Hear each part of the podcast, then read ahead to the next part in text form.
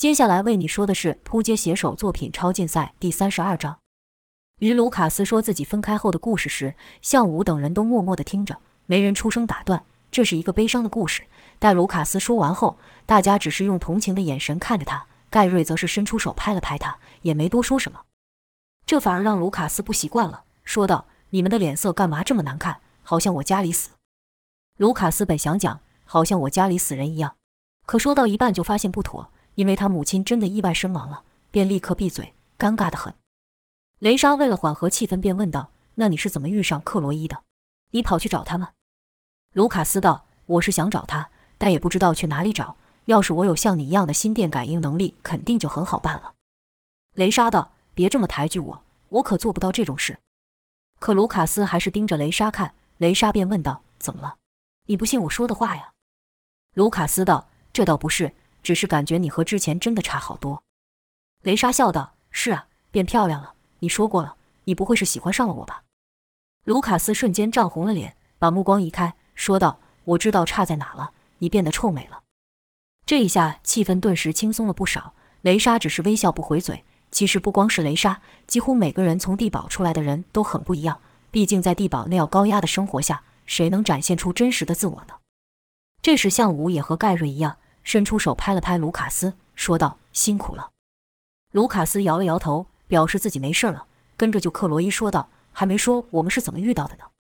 克罗伊道：“这个嘛，可以说是纯属巧合。”向武道：“难道那些特工也找上你了吗？”克罗伊点了点头，说道。自科特故意在电视上把我们形容成危险的怪物，加上塞巴斯汀那样一闹，等于是证实了科特所说的，每个人都怕我们，怕的要死。刚说到此，克罗伊就觉得手上一暖，原来是雷莎伸手握住了自己。克罗伊向雷莎说：“我的故事没有像卢卡斯的，嗯，该怎么说才好？不太一样。”盖瑞奇道：“不太一样，这什么意思？”克罗伊便说出了自己的故事。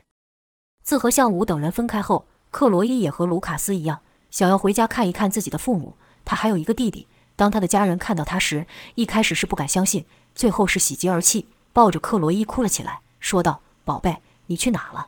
怎么这么久不见？我们还以为你遭遇了什么不测。已经，已经。”克罗伊知道他们想说已经遭遇到不测，事实上他也确实遇上了不好的事情，但他只是说道：“没事儿，你看我很好，不是吗？”才说到第二句，克罗伊就哭了起来。家人温暖的拥抱胜过世上的一切，也胜过千言万语。克罗伊的父母也明白，这么长的时间发生的事情哪里是简单的一句“我没事”就能解释清楚。但克罗伊的父母也没多问什么，对他们来说，克罗伊能回来那就够了。克罗伊的弟弟听到声音后也来到门口，看着克罗伊没说话，可眼泪已经在眼眶中打转。克罗伊一边哭着，一边笑着说：“怎么，看到我不高兴了？”弟弟摇了摇头。克罗伊道：“你这表情是不高兴呢，还是高兴呢？”弟弟还是不说话。克罗伊向他伸出手臂，示意他过来。弟弟才扑了过去，说道：“你去哪里了？你知道你这样很危险吗？有没有坏人欺负你？你跟我说，我帮你打那些坏人。”说到后来，弟弟已经哭了。克罗伊摸着弟弟的头说：“没事了，你看我不是好好的吗？”弟弟道：“下次不准你再出去旅行了。”克罗伊道：“我答应你，没有下次了。”克罗伊和家人团聚的情形与卢卡斯是大不相同。克罗伊回家后感受到的是满满的温暖。一日，当克罗伊和家人坐在一起吃饭时，电视上插播了一则紧急新闻，跟着就看到科特出现在荧幕上。克罗伊看到科特时手上的叉子还不小心掉下来，由于内容太过震撼，再加上科特说要特别留意那些最近回来的亲人，他们很可能就是能力者。克罗伊心里突然升起一股寒意，心想他果然不会轻易的放过我们。正当克罗伊不知道该怎么反应的时候，父母把电视给关掉了。弟弟道：“干嘛？”父亲道：“那都是骗人的，没什么好看。”弟弟还道：“你怎么知道是骗人的？子子不就是离家很久，最近才回来的吗？”克罗伊忍不住看向父母，就听母亲对弟弟说：“你在胡说些什么？”弟弟见母亲有些生气了，委屈道：“我没说错呀。”克罗伊则是对弟弟说道：“如果我是说如果我真的是呢，你会讨厌我吗？”弟弟想了想，说道：“当然不会，不管你变成怎样，你都是我的笨姐姐啊。”克罗伊听到这句话，眼泪忍不住流了下来，紧紧搂着弟弟。弟弟则是想要推开克罗伊，说道：“恶心死了。”看到克罗伊这个举动，父母忍不住对看一眼，心里似乎知道了些什么，但他们对克罗伊的态度还是和以前一样。中间有人将蓝眼送来，父母原本不想收的，但送货人道：“你们不收的话，我很为难。”父母只好收下，并将蓝眼给藏了起来。这些举动，克罗伊都看在眼里。他知道父母肯定已经知道他不一样了。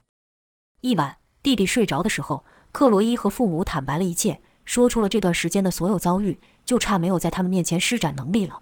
克罗伊道：“我不知道为什么他们找上我，为什么我会变成这样，我真的不知道。但我绝对不会伤害你们的，我绝对不会和电视上说的那样，请你们相信我。”说着，克罗伊开始大力地捶自己。说道：“都怪我任性，学人家去什么探索自我的旅行，都怪我。”父母一人一边搂住克罗伊，说道：“傻孩子，我们当然相信你，是我们对不起你，没把你保护好，让你受苦了。”而后，父母说出了一件事，一个隐藏多年的秘密，一件连克罗伊自己都不知道的秘密。听父母说对不起自己，克罗伊感到不解。对于自己说出自己是能力者时，父母更没有感到惊讶，克罗伊更是奇怪，不禁说。你你们早就知道了，你们是怎么知道的？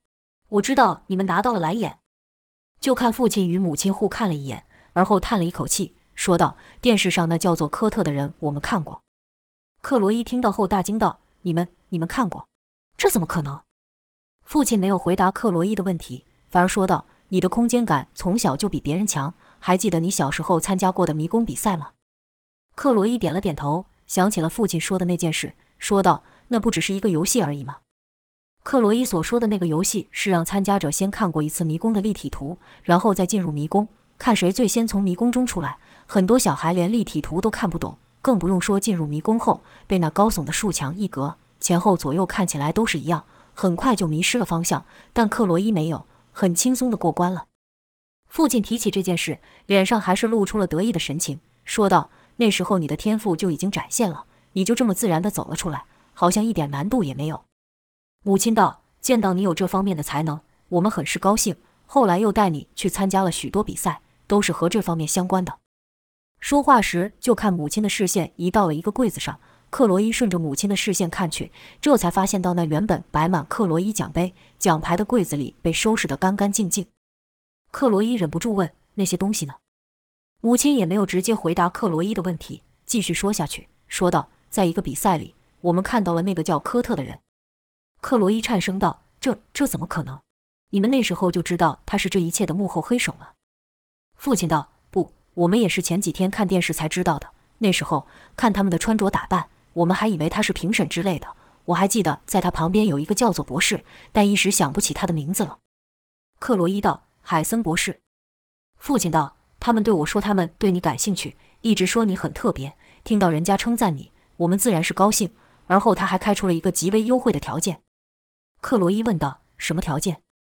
父亲道：“如果你去读他们指定的学校，他们愿意提供全额的奖学金。”听到此，克罗伊不由得倒抽一口气，说道：“原来我早就在他们的眼皮底下了。”这时，母亲伸手握住克罗伊，说道：“都是我们不好。”克罗伊道：“这怎么能怪你们？谁能知道他们的真正目的呢？”顿了一会后，克罗伊说道。那我的那份工作自然也是他们安排的了。母亲问道：“那是一份人人称羡的好工作，为什么你那时候会辞掉了呢？你是不是已经发现了什么？”克罗伊道：“我也说不上来，就觉得好像一举一动都被人看着，很不自在。他们看我的眼神，那里的一切都让我很有压力，使我喘不过气。”父亲道：“对不起，是我们让你曝光，成了他们的目标。”母亲则道：“我们也相信你跟电视上说的不一样，你是我女儿。”怎么可能是怪物呢？父亲道：“就算是怪物又如何？那也是我女儿。”克罗伊心里一阵感动，眼泪流了下来。母亲将克罗伊给抱了过来，轻拍她的背，安慰道：“没事的，我的好女儿。”就这样，一场风波过去了。但那只是在克罗伊的家中而已。前文说过，那时候人心惶惶，即便不是认识的两人擦身而过，都会用蓝眼扫对方，确认对方不是能力者。克罗伊不但是这一区的风云人物。也是新闻上所说需要特别注意的对象，自然有人对他留上了心。一日，克罗伊一家人外出时，看到一个邻居，那邻居先是热情地打招呼道：“这不是克罗伊吗？好一阵子不见了，去哪了呢？什么时候回来的呀？”没等克罗伊回答，父亲便说：“还不是忙工作，到处跑来跑去的。好不容易才有机会回来看看我们，过几天又要走了。”邻居道：“原来如此，难怪很少看到人。”这时候，又一个认识的人凑过来，问起一样的问题，父亲也是一样的回答。可那人却拿出了蓝眼，想要扫克罗伊。父亲赶忙说道：“你要做什么？”那人道：“你没看新闻吗？”一边说一边要启动蓝眼。父亲当时就急了，说道：“住手！”克罗伊的弟弟也说道：“你不会以为我子是什么能力者吧？”那人道：“说不定就是呢。”母亲也说道：“我看你才是，你那个不知道是什么东西，我看像是偷拍器。”弟弟道：“对对，我看你的脸就知道你是那种会偷拍的人，恶心！你再拿那东西对着我们，我们就要叫了。”那人紧张道：“你要叫什么？我根本什么都没做，有什么好怕的？”弟弟不管，大声喊道：“这人偷拍女生哦！”原来那人在不久前还真的有做过这种事，心虚之下立刻跑走了，边跑还边骂：“你们别听那臭小子胡说！”弟弟看自己几句话就把那人给吓跑了，忍不住笑道：“居然真被我猜中了。”克罗伊看家人都这么保护自己，心里又是一阵感动。就在这时候，一道蓝光从后方闪过，克罗伊一家人同时回头，原来是那个邻居偷偷绕回来，用蓝眼扫克罗伊。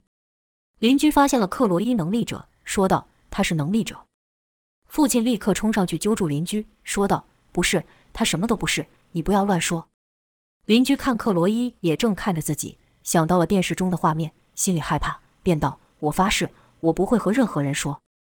父亲道：“你要是敢和别人多嘴，我一定不会放过你。”弟弟则是一脸莫名的看着克罗伊，他从来没想过克罗伊会是能力者，忍不住问：“你真的是能力者吗？”克罗伊不想骗他，默默的点了点头。克罗伊担心的问道：“你会怕我吗？”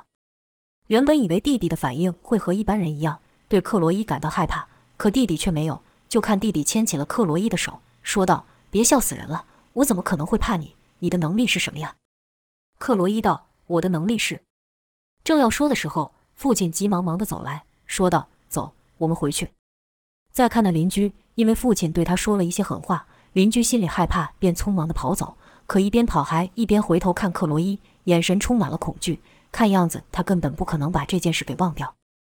回到家后，父亲便把门锁全给锁上，念道：“多管闲事的家伙，吃饱没事做。”母亲则是安慰克罗伊道。没事的，我们不会再让你离开的，我们会保护你。克罗伊心想，科特那群人可不是我们对付的了得，但这话可不能说出来，图让父母担心。弟弟则是拉着克罗伊到楼上房间问：“子，你真的有超能力呀？”克罗伊点了点头。弟弟追问道：“好酷哦，是像电影中的超人那样可以到处乱飞吗？还是一弹指就能把讨厌的人都给变不见？如果我也有这样的能力，那该有多好！”这样我就不用再看到学校那些家伙了。克罗伊问道：“有人欺负你？”弟弟似乎不想说这件事，将话题转开，说道：“快跟我说你的能力是什么？”克罗伊则是问道：“你不告诉我是谁欺负你，我就不跟你说。”弟弟似乎觉得有些不好意思，停了好一会才说出几个名字。克罗伊仔细地问了他们的特征后，默默记在心里，伸手轻碰弟弟的头，说道：“爸妈知道吗？”弟弟摇了摇头，说道：“我不敢说。”克罗伊道：“为什么？我们不是说好彼此间不能有秘密的吗？”弟弟又不说话了。克罗伊道：“别怕，我帮你做主，反正大家都害怕我。”弟弟道：“你很厉害吗？那你快跟我说你的能力是什么？”克罗伊说：“我可以去任何地方。”弟弟不解，说道：“像漫画那样瞬间移动？”克罗伊知道用说的说不明白，便站了起来，使出能力，就看克罗伊的手朝空中一划。瞬间出现一个紫色的光圈，光圈的另一边是楼下的客厅，就好像一个任意门一样。克罗伊的手一离开，那光圈便立刻消失。弟弟睁大眼睛赞道：“酷！”克罗伊笑道：“酷吗？”弟弟道：“当然酷，这样你可以环游世界，还不用花钱买机票。”跟着弟弟像是想到了什么，突然兴奋地说道：“我们可以合开一个旅行团了，肯定会赚很多钱。”克罗伊被这天真的弟弟给逗乐了，说道。你确定有人敢来吗？弟弟道：“当然，不来的是笨蛋。”跟着又问：“任何地方都可以去吗？月球也可以？”这问题克罗伊倒是没想过，他自己也不确定他能移动到多远的距离，便说：“月球应该不行吧？”弟弟道：“可惜，不然就可以来个太空旅游了。”克罗伊道：“你也想太多了。”弟弟道：“外星人肯定都有超能力，他们才不会害怕你。克罗伊心里暖暖的，原来弟弟说这么多是在替自己着想。克罗伊道：“所以你不怕我吗？电视上说我很恐怖呢。”弟弟突然想到了那电视上画面，能力者突然像野兽一样攻击人，即便只是接触过能力者的普通人也变得很不正常，所以犹豫了一下子后才说：“我才不信呢。”虽然只是这么一下子，但还是克罗伊看出来了。克罗伊搂着弟弟道：“那些都不是真的，我是绝对不可能伤害你们的。”也就在那天的傍晚，门铃响了。克罗伊的父亲正要去开门的时候，门突然被撞飞，力量之大，把父亲给撞倒在地，头都流血了。还没等父亲搞清楚是怎么一回事时，一群特工闯了进来，见到父亲倒地，母亲立刻尖叫了起来，说道：“你们要做什么？怎么打人？你们怎么能这样？”父亲尽管倒地，也拉住一个特工说道：“你们要做什么？”两人刻意将声音说得很大声，让克罗伊听到。这些特工正是接到白日那邻居的通报赶来的。特工们粗暴地捂住两人的嘴巴，警告道：“闭嘴！”父亲挣扎着说道：“我要找律师。半夜闯入民宅，我要把你们都告死。”特工道：“这是谁也管不了，你尽管找去吧。”母亲则道：“就是你们把我女儿带走的吗？你们这些坏人！”说着，居然抄起一旁的台灯要攻击特工，可想而知，母亲一下就被制服了。特工道：“你女儿是怪物，你们不知道吗？”母亲道：“胡说！我看你们才是怪物。”特工道：“叫你女儿乖乖和我们走，我们就不伤害你们。”听到此，母亲大叫道：“你们休想再带走他！休想！克罗伊，快跑！”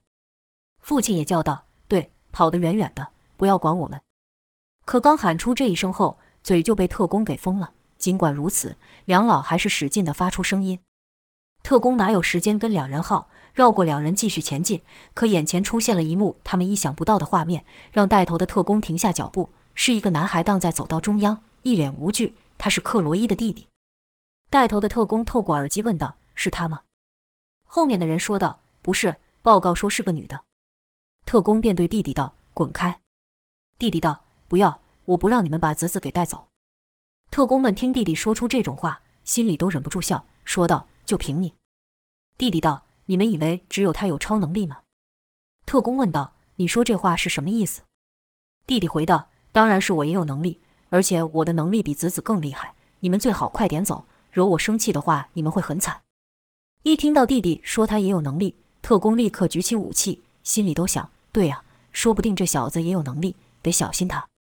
跟着就立刻对弟弟警告道：“别乱动，不然我们立刻开火。”弟弟道：“我不怕你们，我要保护姐姐。你们是坏人，我不会让你们带走她的。”就看弟弟把双手握拳，缓缓地举了起来，对着特工。特工们立刻后退，害怕道：“你要做什么？给我停手！”